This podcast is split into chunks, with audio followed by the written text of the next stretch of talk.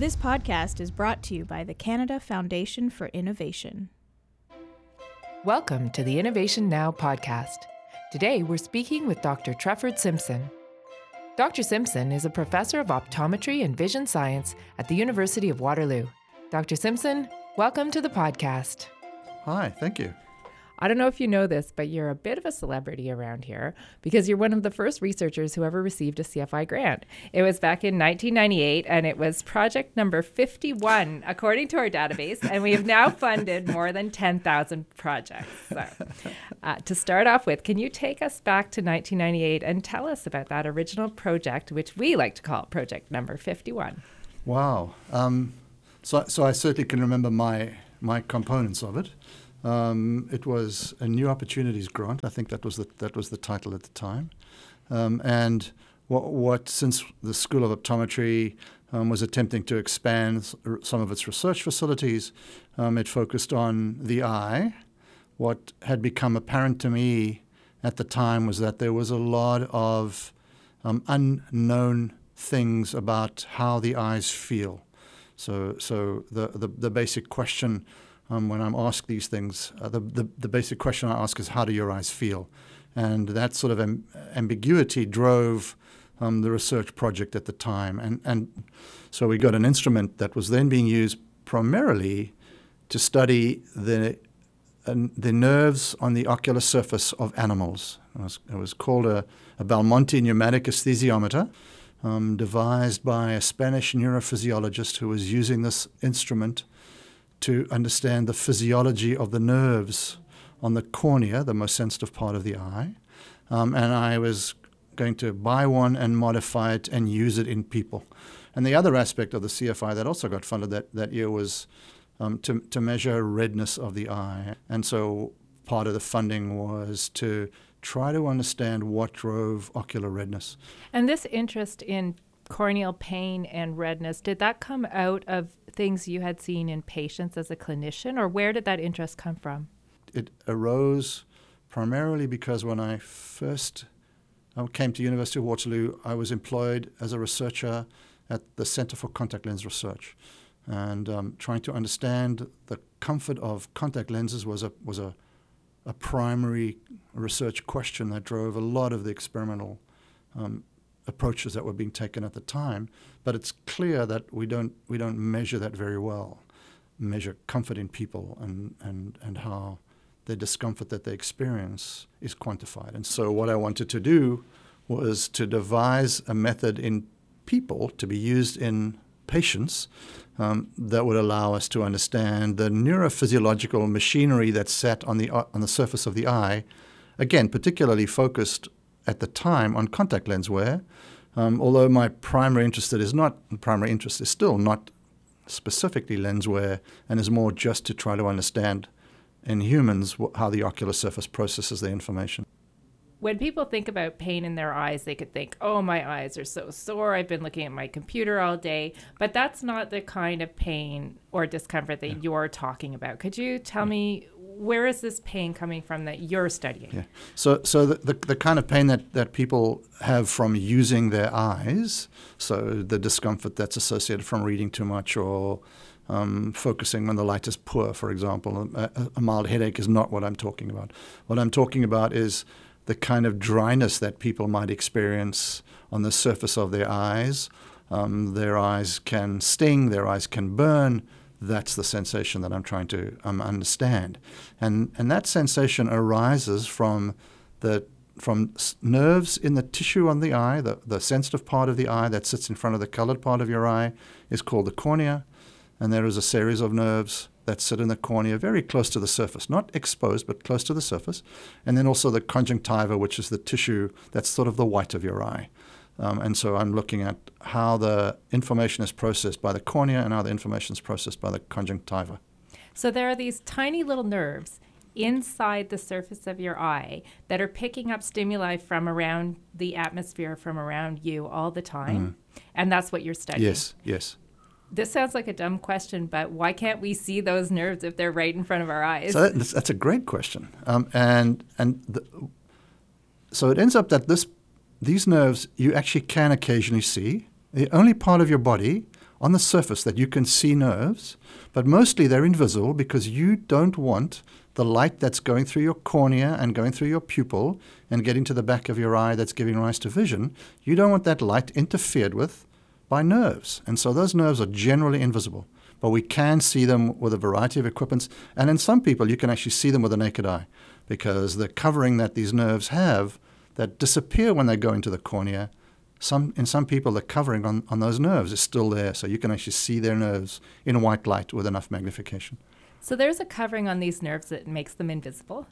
There's a covering on the nerves that actually would make them visible, but then that, that covering goes away when they come into the eye. These are nerves which are in the front of your eye that could disrupt vision really badly. There are a lot of nerves. This is um, among the most densely innervated tissue in the body. So there are a lot of nerves.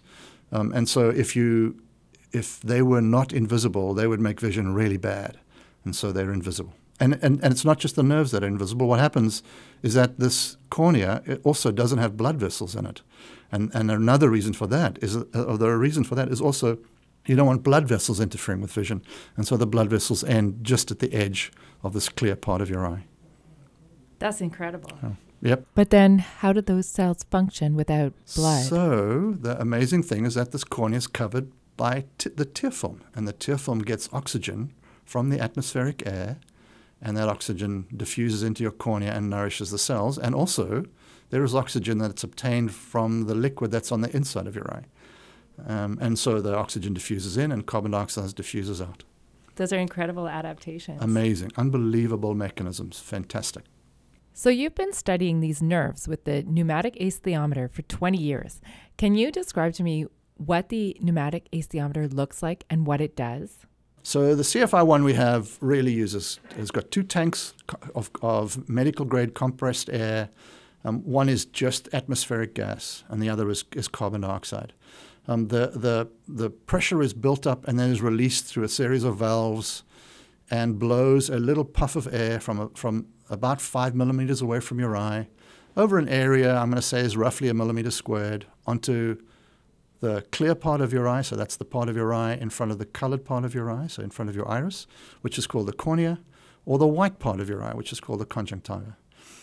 Again, we know almost nothing about, about how those the nerves process that information in, in people.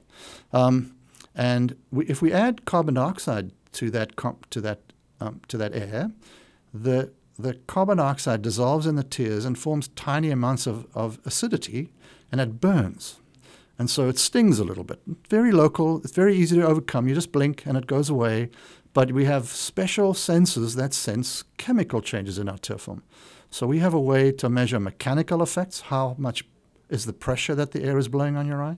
We can decide if it's warm or cool, so I can control the temperature of the air. And I can also control the carbon dioxide concentration in the air, therefore, how much does it burn or sting? So we have sets of nerves which respond to the mechanical and the chemical stimuli, and a separate set of nerves which respond to the cooling of the stimulus.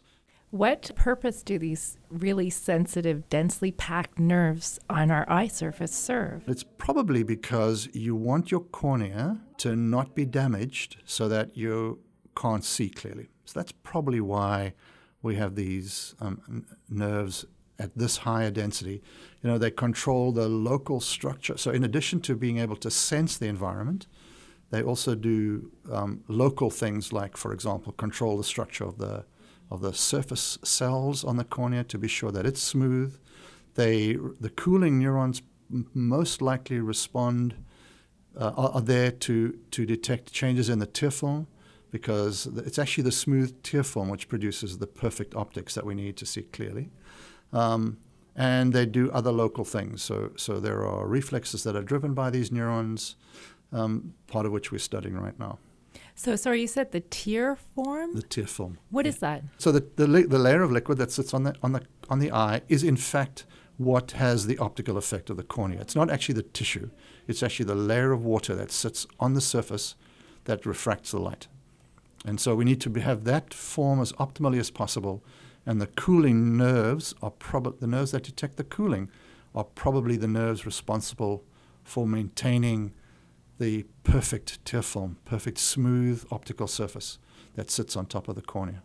So these nerves not only warn us to protect our eye if there's something dangerous out there, but they actually trigger all kinds of reflexes we're not even aware of. Oh yeah, no. So so p- part of what we're doing now um, involves trying to understand the circuitry of those reflexes. So for example, when you when your eyes get red because your eyes are uncomfortable, we're trying to understand that. But there are other things that happen. Your pupils change, for example, when you when you when you experience pain, and not just painful ocular uh, experience. You, if somebody um, pinched your neck excessively, for example, your pupils would, would change size. So, so these are um, reflex circuits that exist.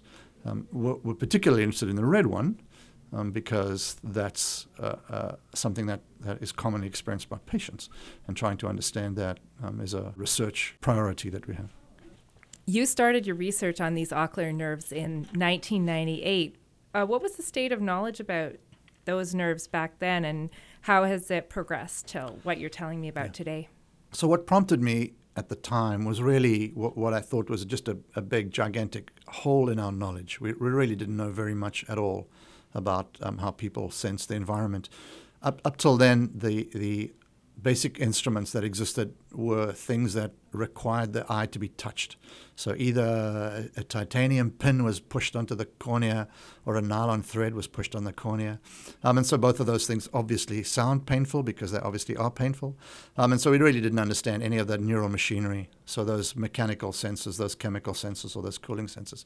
And this aesthesiometer gave us the chance to understand those nerves in a, in a more complete way we know about the neurophysiology, again, in non primate animals, and we didn't know anything about what happens in humans. Um, the, the basic experiments that we did at the beginning was really to see if the way humans process sensory information could be explained by our understanding of those nerves in cats and rabbits. And it ends up that in many ways they the sensing seems like it's driven by those same sets of neurons, although in other ways um, it's perhaps a bit more complicated. Is there anything specific to humans that really stands out for you that's not seen in other animals? Um, th- yeah, that's a, that's a great question. I, I, keep saying that's a great question. Um, it's, it's a bit difficult to say. And, and, and part of the reason is that the responses in other animals that have, t- that have typically been done of pain processing from the eye um, have been to understand the nerves. And that's really not a perceptual response. And so we don't actually know, other than, than very kind of primitive studies that have to do with is the animal closing its eye or are there withdrawal reflexes. We don't really understand the perception in other animals the way we understand the perception in human beings. Um, and that's really part of the scientific problem that we have is to try to relate this very basic physiology in non-primate animals to this very complicated thing we get in people, asking them, for example, to use words to account for what a stimulus feels like on the eye. And right now, I don't know that there are vast differences, um, and I don't know that we've um, got anything that, that's particularly peculiar, except in people it's complicated. And mm. I don't know how that would apply to the cornea of a rabbit, say. Yeah, interesting. I'm a bit curious about contact lenses. It's something people can relate to. You know, people put their contact lens in, and by the end of the day, they're sure. they're all dry. Yeah. So, is it possible to design a more comfortable contact lens? Do you think? Contact lens companies have spent a huge amount of money trying to do that, and since I've been working on it for 20 years, really the the difficulty with the sensors the, the sensory effects of contact lenses on the ocular surface really haven't been resolved very, very effectively. So there's still a large proportion of people who have, so as many as half of, of patients who wear contact lenses have symptoms of dryness that emerge at the end of the day or, or after a relatively short amount of time wearing contact lenses. Um, the, the, the problem is that it's, in, in many ways, it's a very simple thing. You, you have to have a lens which sits on an eye, which doesn't produce overstimulation of these nerves, which are in the cornea and the conjunctiva. And you have to have a, an, um, a contact lens surface that allows an eye to blink normally. Um, and right now, no one's designed a lens or a treatment for a lens to do that effectively. So patients still struggle in many environments. We're in a warm, dry, um, artificially warmed environment that's not very humid and um, and so many patients who wear contact lenses in, in this kind of environment struggle. What what would the perfect contact lens be? Yeah, so I mean, I, again, again, it's a, it's a, it's a it's a very simple thing. It needs to not be uncomfortable on the ocular surface, so the back surface needs to sit on the cornea and the conjunctiva, and not excessively stimulate those nerves. And the front surface needs to be wettable in such a way that when the eye blinks, it doesn't grab onto the lens and move it too much, or grab onto the eyelid and make the eyelid feel uncomfortable. So does it have to do with the material that's used? It's the material itself um, or how the the tissue interacts with the material, so the biocompatibility of the material. And there's one little tiny wrinkle, and that has to do that with the fact that this lens sits in that tear film that I spoke about earlier, and so it also needs to be biocompatible with the tear film. So not not produce inflammatory responses. The redness was I, I mentioned that earlier is something that we're working on. I'm not producing uh, uh a redness response, which would probably be part of an inflammatory response. Um, and the, the, again, the, the, main thing is for it to be biocompatible with the tissue and not make that lens slide around or interact with the lid or the cornea. Hmm. The holy grail is still out there. Ah, yeah, no, no Nobel Prize for contact lens, yeah, company, big, big money. In your current research, what are the big questions that you're trying to answer? Um, so, so I think I think the the we have a fairly good understanding of the sensory processing of these stimuli in adult humans. There is a gigantic lack of understanding um, about what happens with aging, and there is a gigantic lack of understanding about how these sensory processes emerge, how they develop, and so that is understanding things in children, um, not in children, perhaps even earlier in infancy, and so, and then also um, understanding things in large scale. So our experiments have been typically on small numbers of people in our lab, and so we don't know in the population what the distribution of sensory processing is, for example. And is it something that we should be concerned about because there might be diseases of how senses, how the sensory processing occurs? There might be special treatments that w- would emerge. But again, right now, the the population that we know nothing about is the aging population, and the population we know nothing about is the young population. So those will be two big questions in the next series of grants that I'll be writing will be will be part of those grant proposals. Okay, well, we'll look forward to receiving those and hopefully supporting your research in the future. I, I hope so. That would be great. Thanks for coming in to speak with us today. You're welcome. Thank you. Find more research stories like this at innovation.ca/stories and subscribe to the Canada Foundation for Innovation through your favorite podcast app. Also, please rate, review, and share our podcast. It really helps others to find it.